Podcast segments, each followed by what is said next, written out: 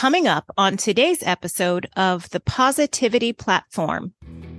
Once I reached this point in my life, there was no question if I was happy or not because I literally wasn't even like a functioning human being. You never mm-hmm. had the chance to actually feel confident in yeah. who you were because everything externally was dictating who you needed to be. I mm-hmm. quickly became, at six years old, the most mentally stable figure in my father's household. This exact mold of a partner I have chosen multiple times. Well, in it's interesting because you know? that's what yeah. you're comfortable with.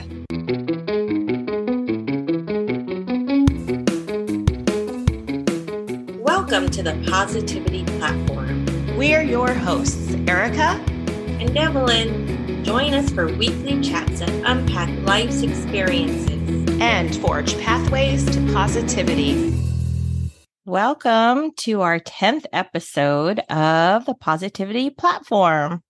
So let's just go ahead and hop right into the golf cart and talk about what's been going on in our lives. A cousin of mine runs a nonprofit called Dynamic Healing. And so this weekend, I was fortunate enough to be able to tour the facilities and get familiar with the services that they provide because a community outreach and the services that she provides, that they provide is just amazing. Mm-hmm. So we started out, it was really nice because it's also a meeting about women empowering women just by discussing what you're doing with your life and mm-hmm. how you can be of service to others. Mm-hmm. So we started out with a really nice lunch at Istanbul. Have you been there? No, I have not. Oh, in Kaka'ako, it's um, Mediterranean, or no, actually, it's yeah, it is Mediterranean, right across the street from the Whole Foods, but it's one of my favorites. So we started out with lunch and then uh, we went to her emergency shelter for homeless seniors.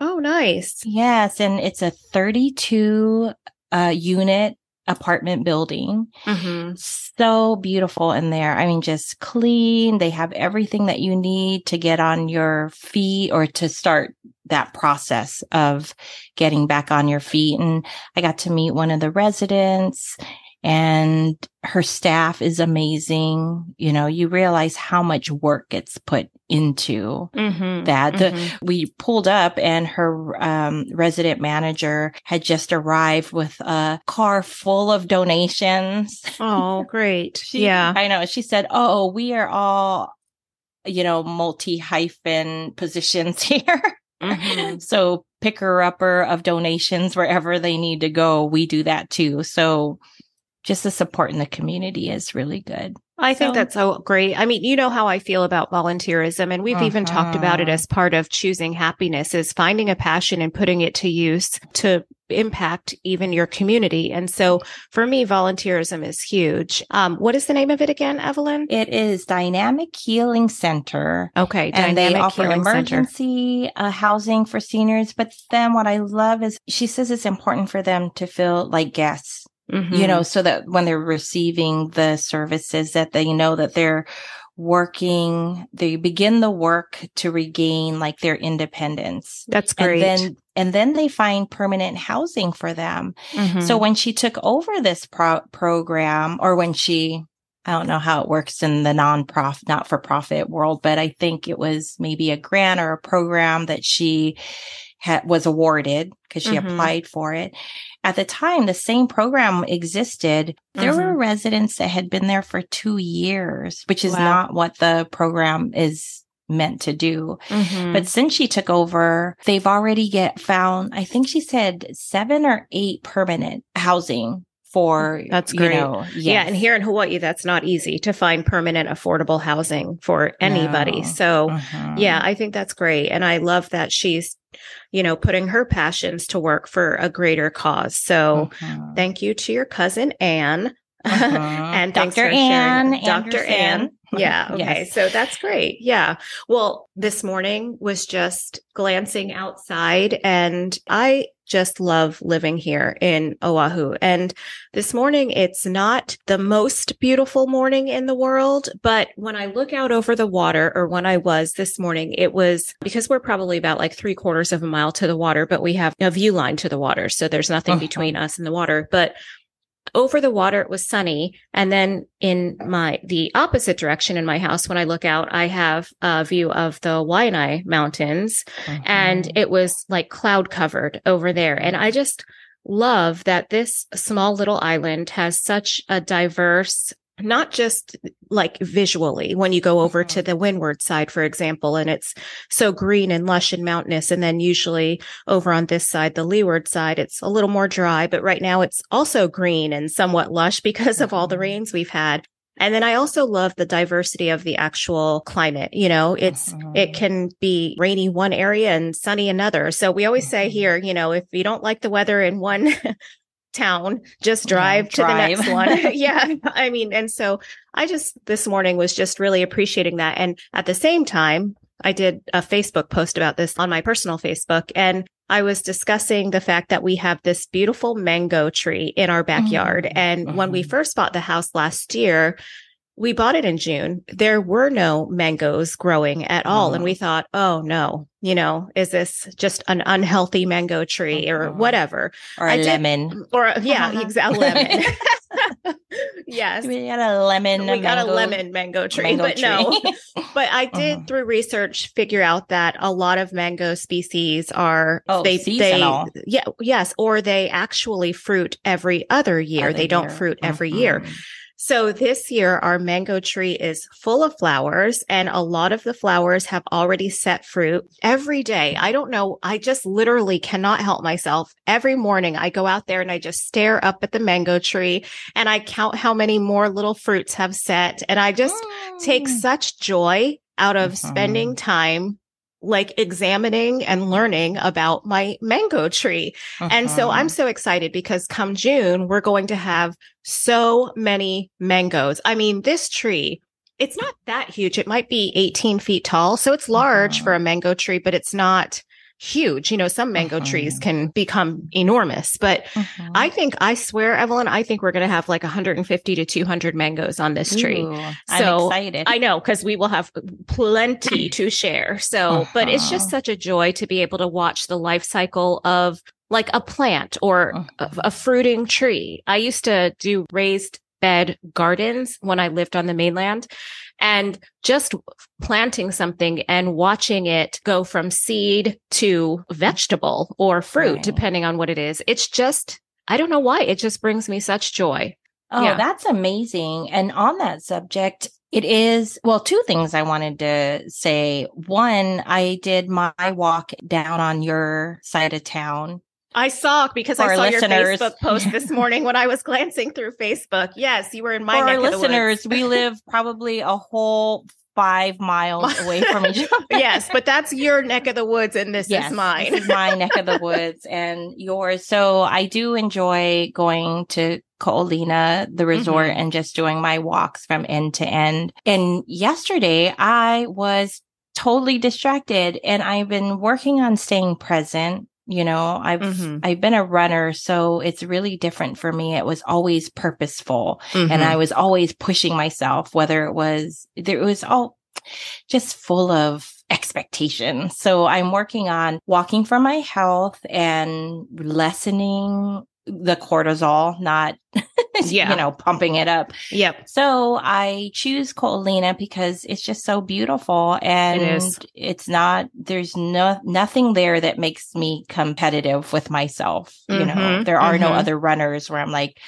I'm going to catch him or her. Yeah or so I was walking and then I saw this beautiful sunset and I'm just mm-hmm. watching it thinking, Oh, wow, I should probably come back. I am not kidding. I'm thinking mm-hmm. I'm going to come back tomorrow and yeah. do the sunset. And yeah. I thought, you're here. Yeah. Yeah. Right. But now. I know. I know. Do you know that? Um, I, I don't know if you know this or not, but like one or two nights a week, Thomas and I go down to Ko'olina since we are just one mile from uh-huh. the, the beach right there. Uh-huh. So we go down to that one or two nights a week and we take our beach chairs and we sit in the grassy area because I don't want to get sandy mm. every single, mm-hmm. you know, I mean, oh, I admit sure. it. I don't like to get too sandy, but we sit in the little grassy mm. area right beyond the sand and we watch the sunset there and we bring a bottle of wine and two glasses and we just have our evening wine and watch the sunset right there. We can see it from our backyard as well because we look over Ko Olina, but it's mm-hmm. not the mm-hmm. same as being able to sit there right at the beach with the sound of the waves crashing yes. and it's so beautiful. And the sunsets are, well, you know how many pictures I post all the time of uh-huh. sunsets. I mean, it seems like that's all I ever post is sunsets. You know, I just think it's probably one of the most beautiful sunsets anybody could ever see. And to think that we're lucky enough and fortunate enough to have that in our, like basically our backyards Backyard, here in Hawaii. Yes. Yeah. Yeah. I think that's a really great time for us to begin to build the platform with this week's Mindful Minute. Our mindful minute is when we pause and take a moment of gratitude for something we are thankful for. Whether we are having a great week or a week full of challenges, taking the time to be mindful of something we are grateful for allows us to focus on the good in our lives and forge pathways to positivity. My mindful minute for today, I was so full of gratitude this weekend. Number one, to have the time with my cousin Anne because we mm-hmm. haven't obviously she and I have been very busy the last year as she was building this nonprofit, but seeing the work and so grateful that the underserved, just knowing that those services are available and that our community is getting better at providing those services and that this demographic isn't being overlooked. There's still a long ways to go because she did tell me that for senior emergency shelter placement, she's one of two.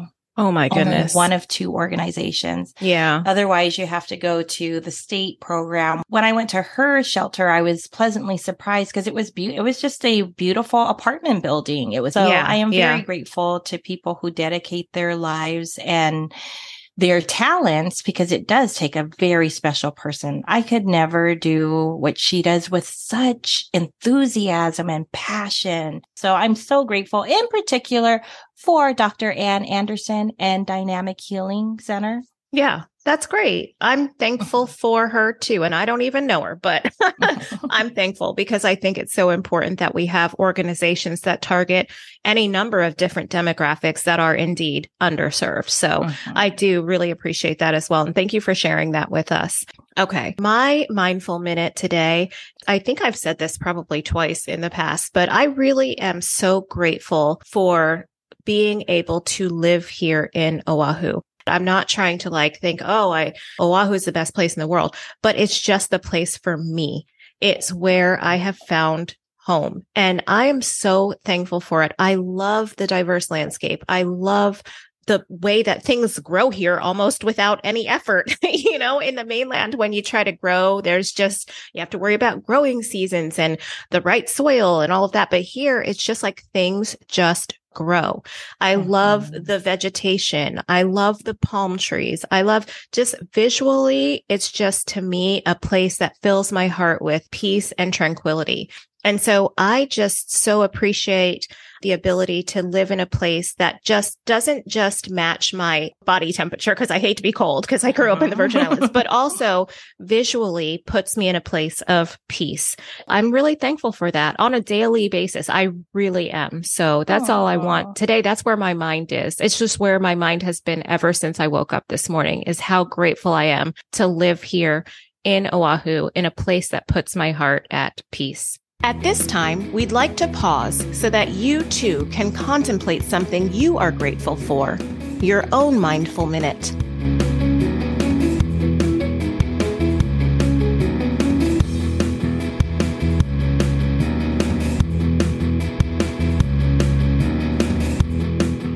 For today's episode, we're going to dive into part three of a three part series that examines the question, what would my life look like if I actually chose happiness? Last week, our guest Taylor shared her story of choosing happiness through owning her authentic identity as a queer Polynesian woman with a bipolar disorder. Her story and her ability to forge pathways to positivity in her life were truly inspirational. Today, we're going to hear another transformational story that found one young woman in pursuit of happiness. Along the way, she forged her own pathways to positivity and now finds power in sharing her unique journey. So with that, let's further build the platform with today's moving moment.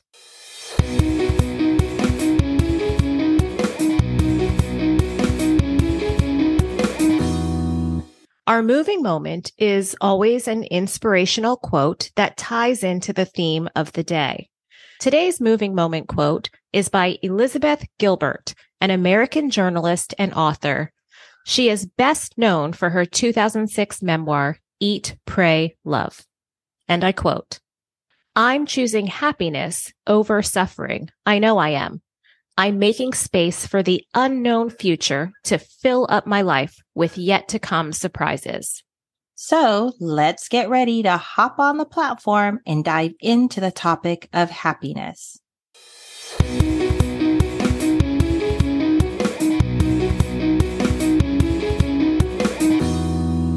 Today, we are excited to have Carissa Harrison with us to share about her journey that led her to choose happiness for her life. Carissa is a marketing manager and digital nomad, as well as a host of her own podcast, Meet My Mess. Carissa, we're so happy to have you here with us, and I'll let you go ahead and do your own introduction.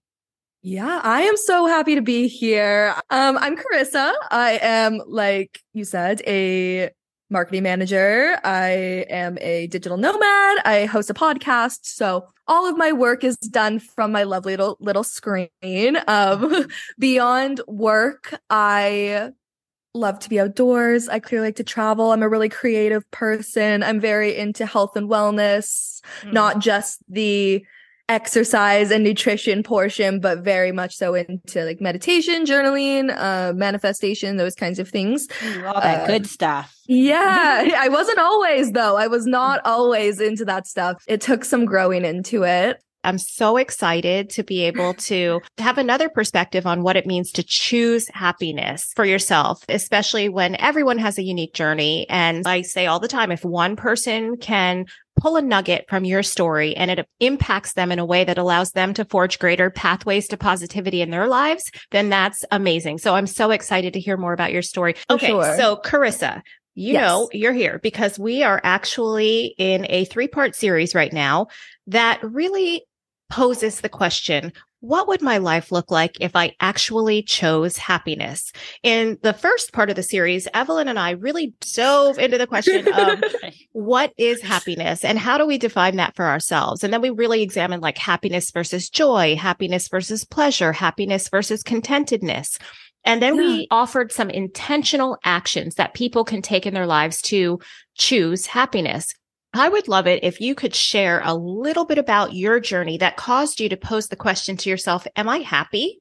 Well, I can tell you when I first started asking myself that question, the answer was no. Yeah. um, you know, I feel like if you're heavily questioning if you're happy, you're probably could could be a bit happier. I'm not going to say unhappy, but could be a bit happier. Yeah. But I kind of want to start from the point that I asked myself this question and worked backwards. When I was in university, I got to a place in my life where I was waking up each morning and there was like no part of me that felt like I could get out of bed in the morning. I physically was exhausted. I had lost about 50 pounds, oh. not an exaggeration, like 50 pounds. I'm naturally like a pretty curvy girl and I like mm-hmm. got down to like skin and bones essentially. I would wake up each morning and just start vomiting because my anxiety and my depression was just so intense. Mm. And so once I reached this point in my life, there was no question if I was happy or not because I literally wasn't even like a functioning human being anymore. I yeah. couldn't perform daily tasks. Yeah. At, at that, that point, point, it wasn't even just an emotional manifestation. Oh, yeah. There was a physical manifestation physical. that oh, was yeah. like clearly For you were sure. not happy in that moment. Yeah. For sure. And it, I really hope that people don't have to reach this point because when you do reach that point, really it honestly comes down to a decision of like, I'm going to have to do something to make a change. Or honestly, like, I hate to be dark, but like, I was going to like wither away and eventually get to a mm-hmm. point where I didn't want to be on this earth anymore, you yeah. know? So once I reached that point, that is when I really realized I needed to make a change.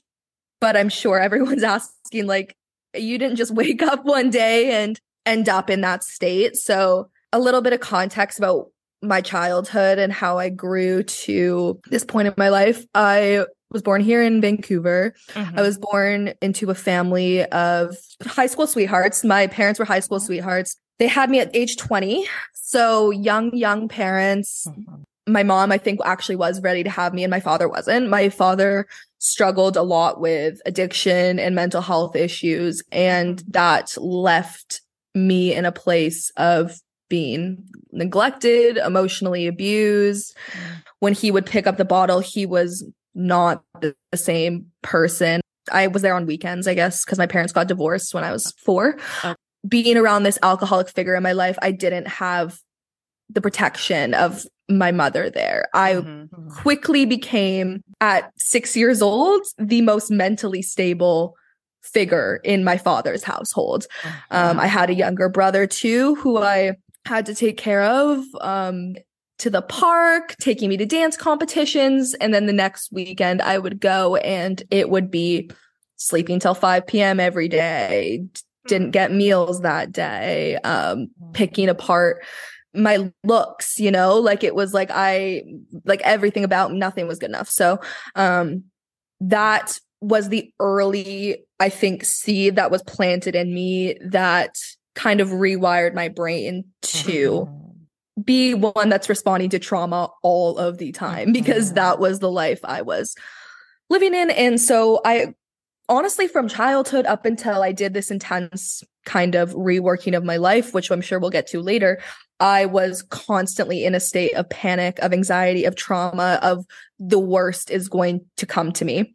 Mm. And the only way that I found myself coping healthily was through dance. It was something I just naturally found early. And instead of thinking about everything that was going on at home, I would just literally live at my dance studio and mm.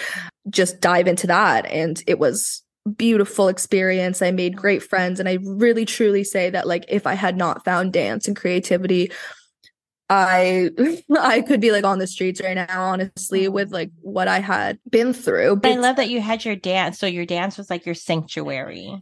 Yes, it was. But at the same time, I don't know if anyone listening was ever a dancer, but you spend mm. nine hours a day staring at yourself in the mirror mm-hmm. with next to nothing on. You're in a leotard and tights surrounded by a bunch of girls who are so so tiny which of course is like fine. It's all bodies are beautiful but i was always the biggest girl in the room and that really really hit hard for me.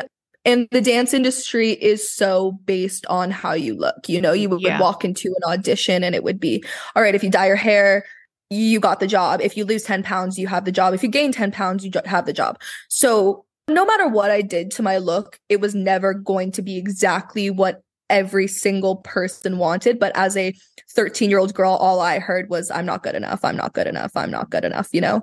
Mm. And so no, I just, you know, just uh-huh. as I'm mm-hmm. thinking of that, we just did a series a few weeks ago that examined identity and it yeah. was who am I? Who do I want to be? How do, how are those aligned? Your entire identity was being defined at that point in your life by external mm-hmm. factors. You never mm-hmm. had the chance to actually feel confident from what I'm hearing in yeah. who you were because everything externally was dictating who you needed to be. You had to be the responsible one. You had to be the caretaker of your brother. You had to look mm-hmm. a certain way. So your identity was literally thrust upon you by all of these external mm-hmm. forces that told you what you needed to be or who you needed to be or how you needed to be. And then on top of that, you find your sanctuary in dance. And now there's this element of possibly losing that, you have this added, I finally found somewhere where I feel safe and I belong. And now you're telling me that unless I fit this picture,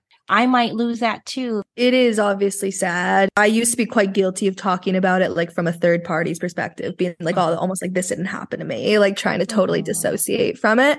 I have always struggled with my confidence and my identity, but I never really thought about it as a result of all of my childhood experiences, which of course, like saying it now, it sounds so silly that I never thought about that mm-hmm. before, but at the end of the day, we all come to some point in our life where we question who we are and how we got there. And I think, especially if anyone in their 20s is listening, you're probably going through this stage of who am I in terms of like, what do I want the rest of my life to look like? You know, do yeah. I want children? What What is my career path? Like, there's so many defining moments at this point in your life. And yeah, I think everyone has to go through a stage of re self discovery. I know at least I did because, like you said, I had so many different identities pushed on me that I got to a point that I was like, okay, I'm so many different things, but like these things don't seem to all mesh into one person. So that definitely took a a lot of discovery and beyond even just the dance and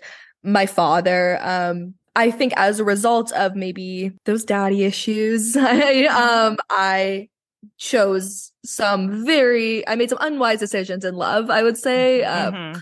I chose partners who mimicked the love my father showed me. So very unstable. One minute it would be intense, intense love, great dates, love bombing, basically. So many compliments telling me how much they see a future with me. And the next minute it would be infidelity, not mm-hmm. wanting anything to do with me. This exact mold of a partner I have chosen multiple times. Well, and it's yeah. interesting because you know, that's what yeah. you're comfortable with. That's the love I was trained was correct. I mean, I did have like healthy love for my mom and stuff, but I'm talking more in terms like of a male figure because I am, I do identify as straight and I do date men. So that's mm-hmm. kind of where that correlation really comes in. But yeah, I was trained that love looks like intensity. Yeah. And intensity in no matter what way. It doesn't, yeah. it's not always going to be good, but as long as you feel so, so deeply for that person, that is love. And that is, could not be more wrong. Absolutely. Yeah.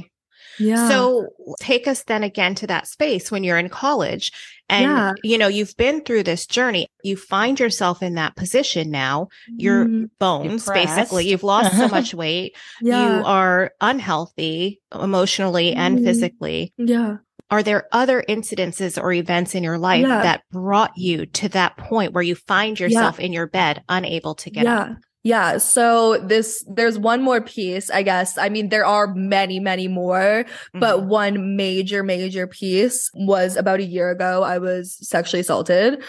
It's something that I'm still kind of working through to this day. It definitely shook me. And I guess I had already done like quite a bit of self work mm-hmm. when I had gotten to this point, but this kind of undid a lot of it. All of this work I had done around my identity and my boundaries. I was shown once again that even if you do have boundaries and you do do positive self work, some outside forces do have the ability to mm-hmm. unfortunately take that away from you sometimes. Yeah. Uh, well, that's because we cannot prepare for all of the eventualities of what we will experience in our life, all of the additional traumas that we'll experience. And we can do work on ourselves and do self reflection and all of that and grow. But then there are indeed setbacks. This is a particularly big traumatic setback yeah. because any trust you would have built up in any sort of relationship with a male at that point would be just once uh, again. Yeah, rush. Uh, once yeah, again. just shattered. And I won't lie, like it did put me on like a a man hater trajectory for a while. I'll be honest. Mm-hmm. Like mm-hmm. I didn't actually hate men. I just hate what all of these men had done to me, and that there was no amends on any of the fronts. I guess you know, not from my father, not from the person who sexually assaulted me, not from any ex boyfriends, not from any of the men who auditioned me and told me I wasn't good enough you know there was never any amends it, it was, was, something just further yeah. evidence to you that men were yeah. never going to be in your a life safe place a, a safe. safe place i know that there are so many men out there who do have great intentions and do have kind hearts and like hopefully one day I'll meet one who um can ha- show me healthy love and things like that but I like we said like unfortunately my my life circumstances really really push that that message into my head um mm-hmm. and yeah i would say that those are the experiences that led me to that point in my life where i was really lost done with the world and didn't really know if i had a place in it anymore so you find yourself in mm-hmm. bed, yeah. unable to function any longer in the space yeah. that you had been functioning. That yeah. was no longer going to work for you. Your body told you so. Your mind told you so. Your emotions mm-hmm. told you so. You couldn't move forward in that way any right. longer. Right. So, what was the defining moment that turned it mm-hmm. around for you and put you at least on the first steps on the pathway toward choosing a better future for yourself, greater happiness for yourself. So finally, I'm like, all right.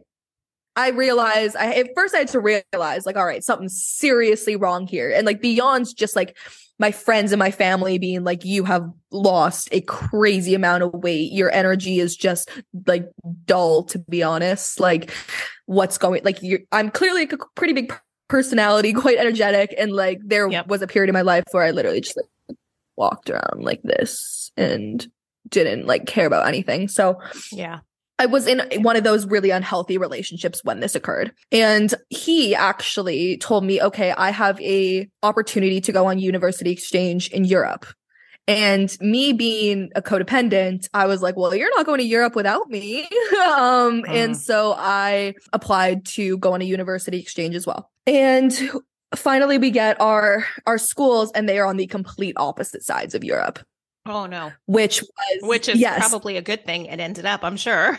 Right. Exactly. Yes. and that was kind of that divine intervention was I was forced was forced to get out of my bed and go to the complete opposite side of the world, which seems like it maybe wouldn't be the best thing for someone who's mentally struggling, but when the things you're struggling about are what you are currently living, it's sometimes good to get away. And now I'm not going to advocate for running away from your problems because yeah. I don't think that that is healthy. And I always knew that when I went away, like when I came back to Canada, I was still going to have a lot to work through.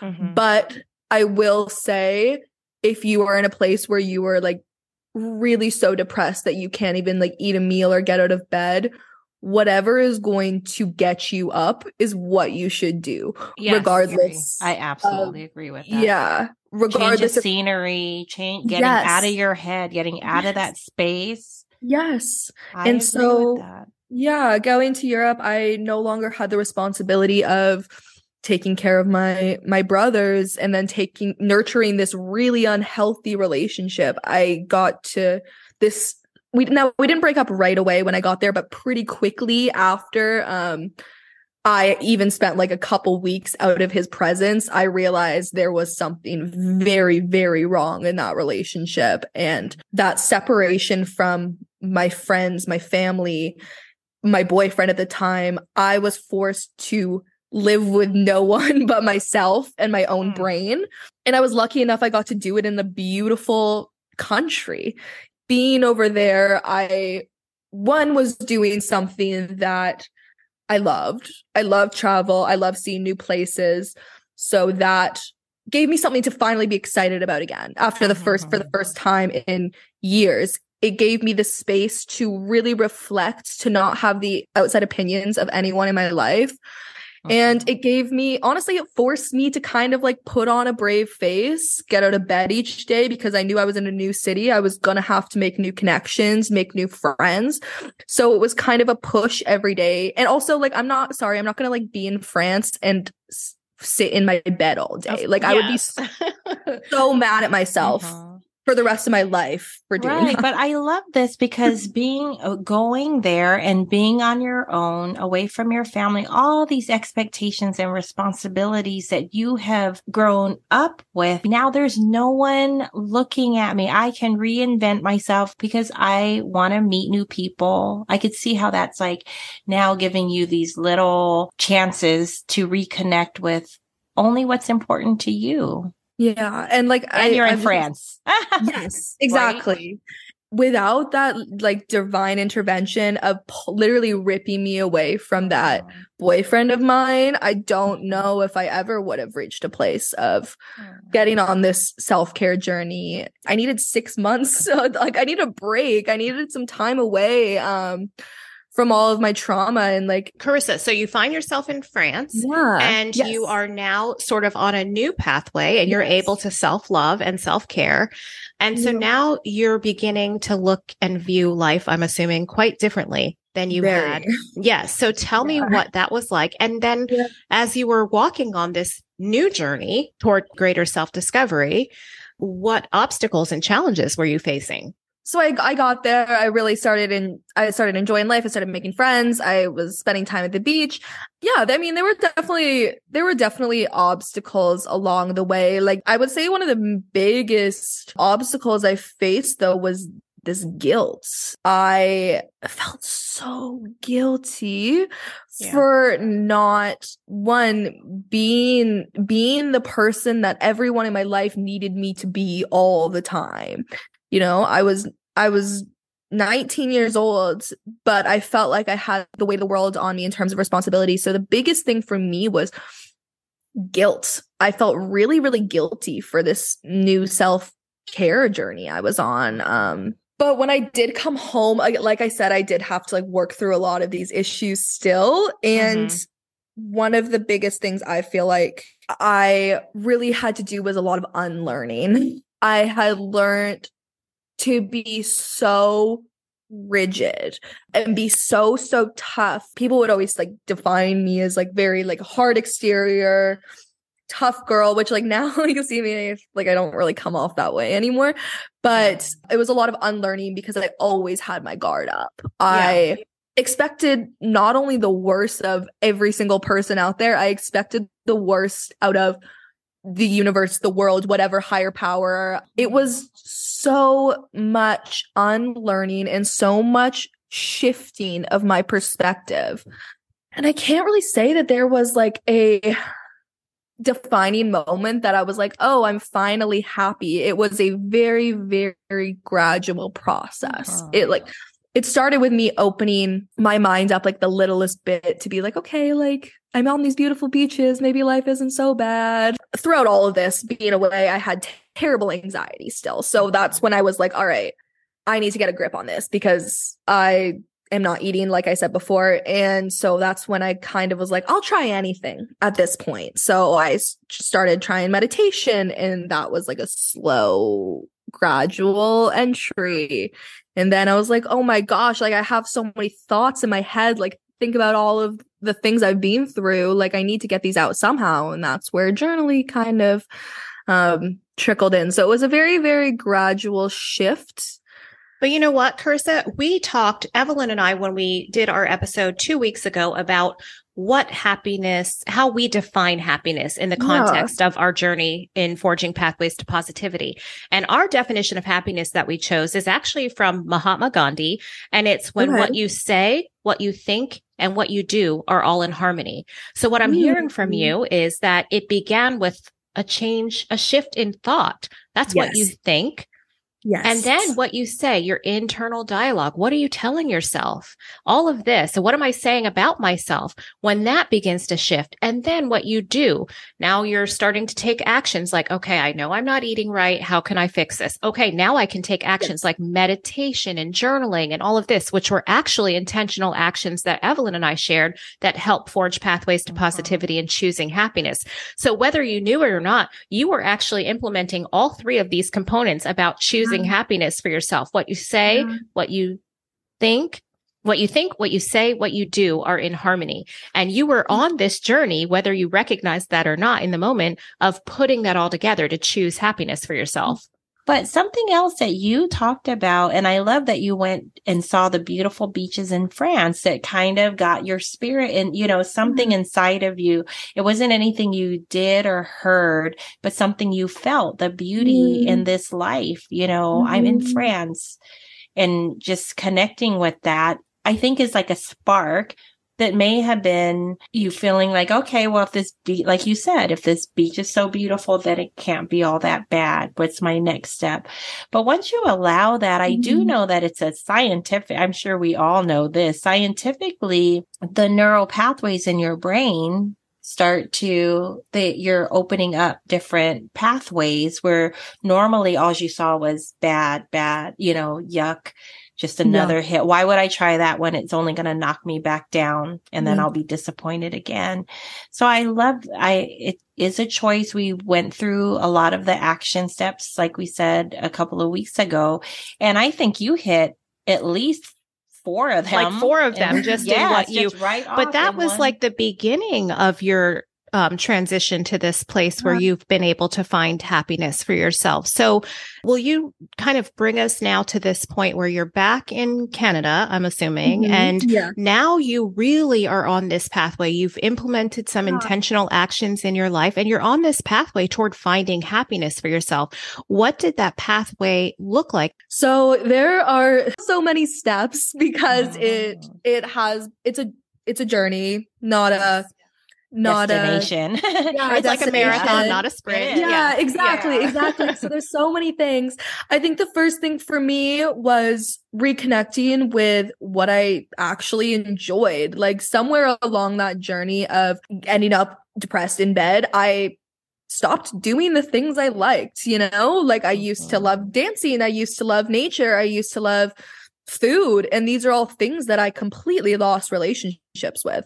So I think the biggest thing for me that sparked it was think about what you loved before you hit this place of sadness and reconnect with those things spend an hour each day dedicate like just block off an hour each day and dedicate that time to whatever it is you genuinely enjoy mm-hmm. not what you think you should be doing do what Mhm. you genuinely want to be doing with that time and i'm not talking like sitting watching like the bachelor that's not productive i'm talking Oh, I'm Second laughing time. because you're like, I love what you said. You know, doing things that actually make me happy, not Yeah. doing the things that happy people do. do You know what I mean? It's so hard. It's happy people do Yeah.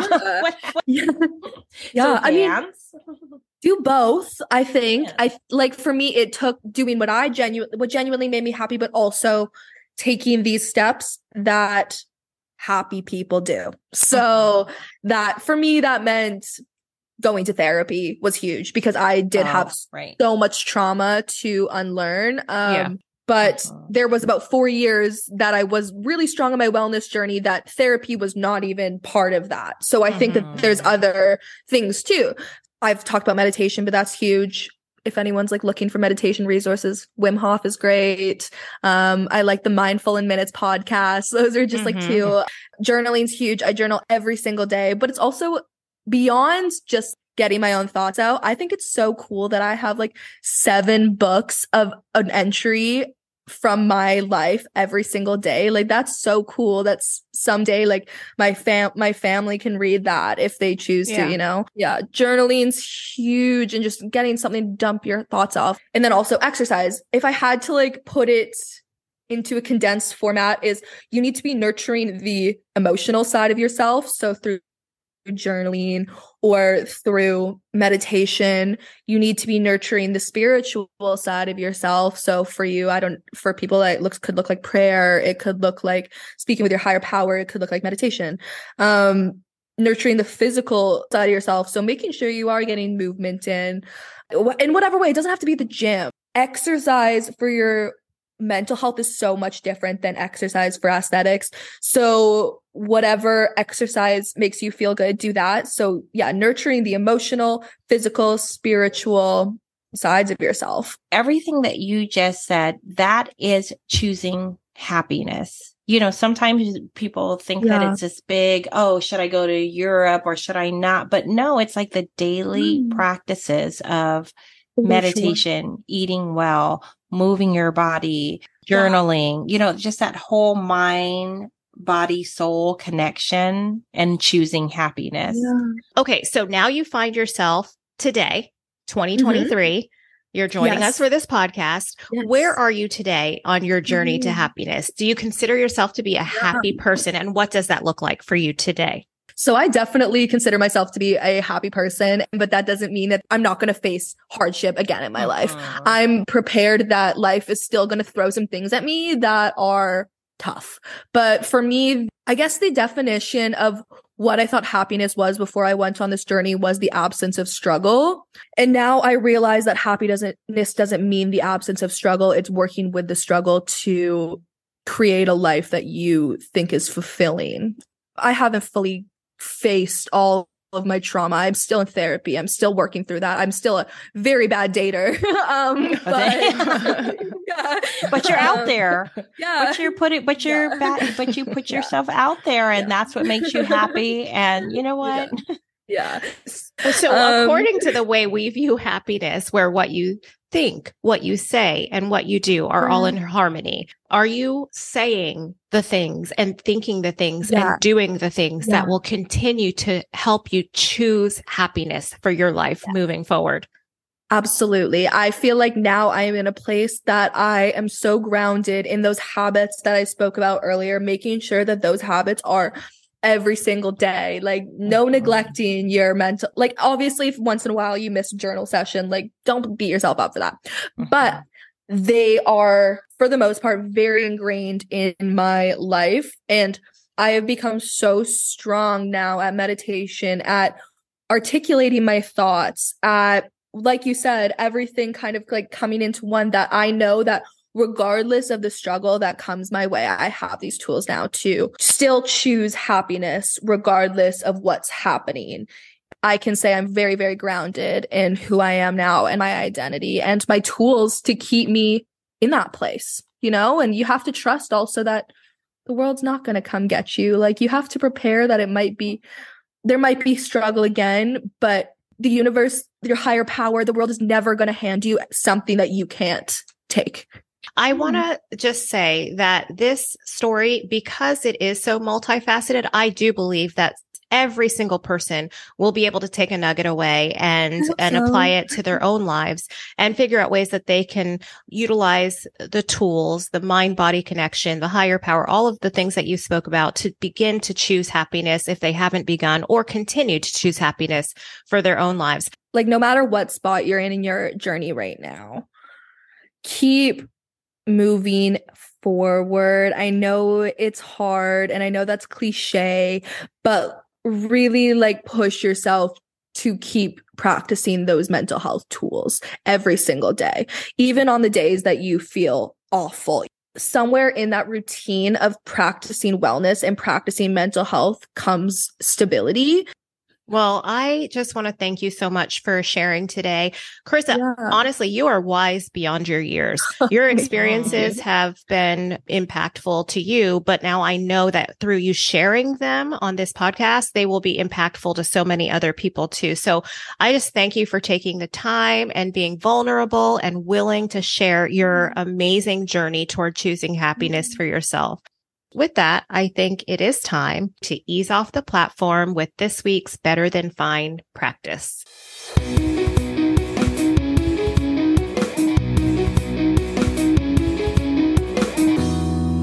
The Better Than Fine practice is a weekly takeaway practice that will allow you to take steps to forge pathways to positivity in your own life.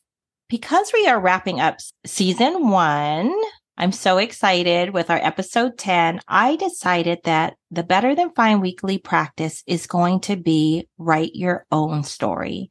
There's mm-hmm. so much power and healing and it's therapeutic to own your own story. And maybe we have it in our heads and we go over it and over it, but to actually sit down, write it out, and also write exactly the parts of that story that are important to you. So I ask you to reflect on a time when you were faced with adversity and how you paved pathways to positivity.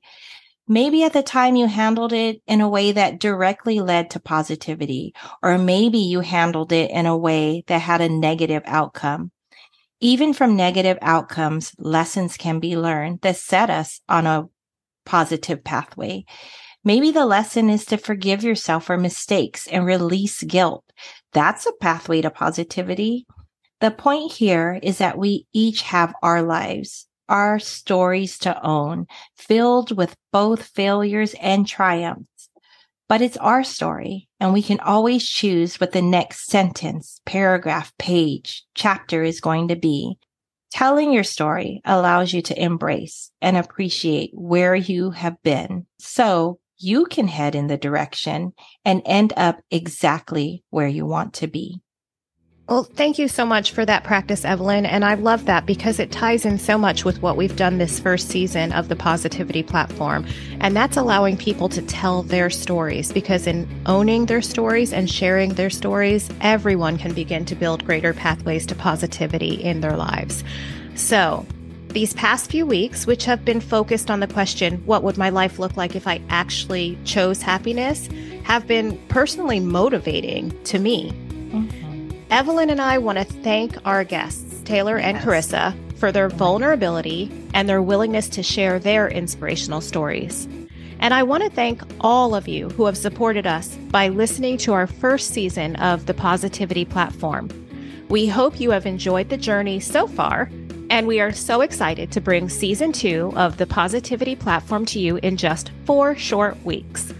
In the meantime, if you've missed any of our previous episodes, now's the time to catch up and join us again in four weeks for a new season of uplifting stories and encouragement as we all work to forge pathways to positivity in our lives. Until then, thank you for listening to the Positivity Platform.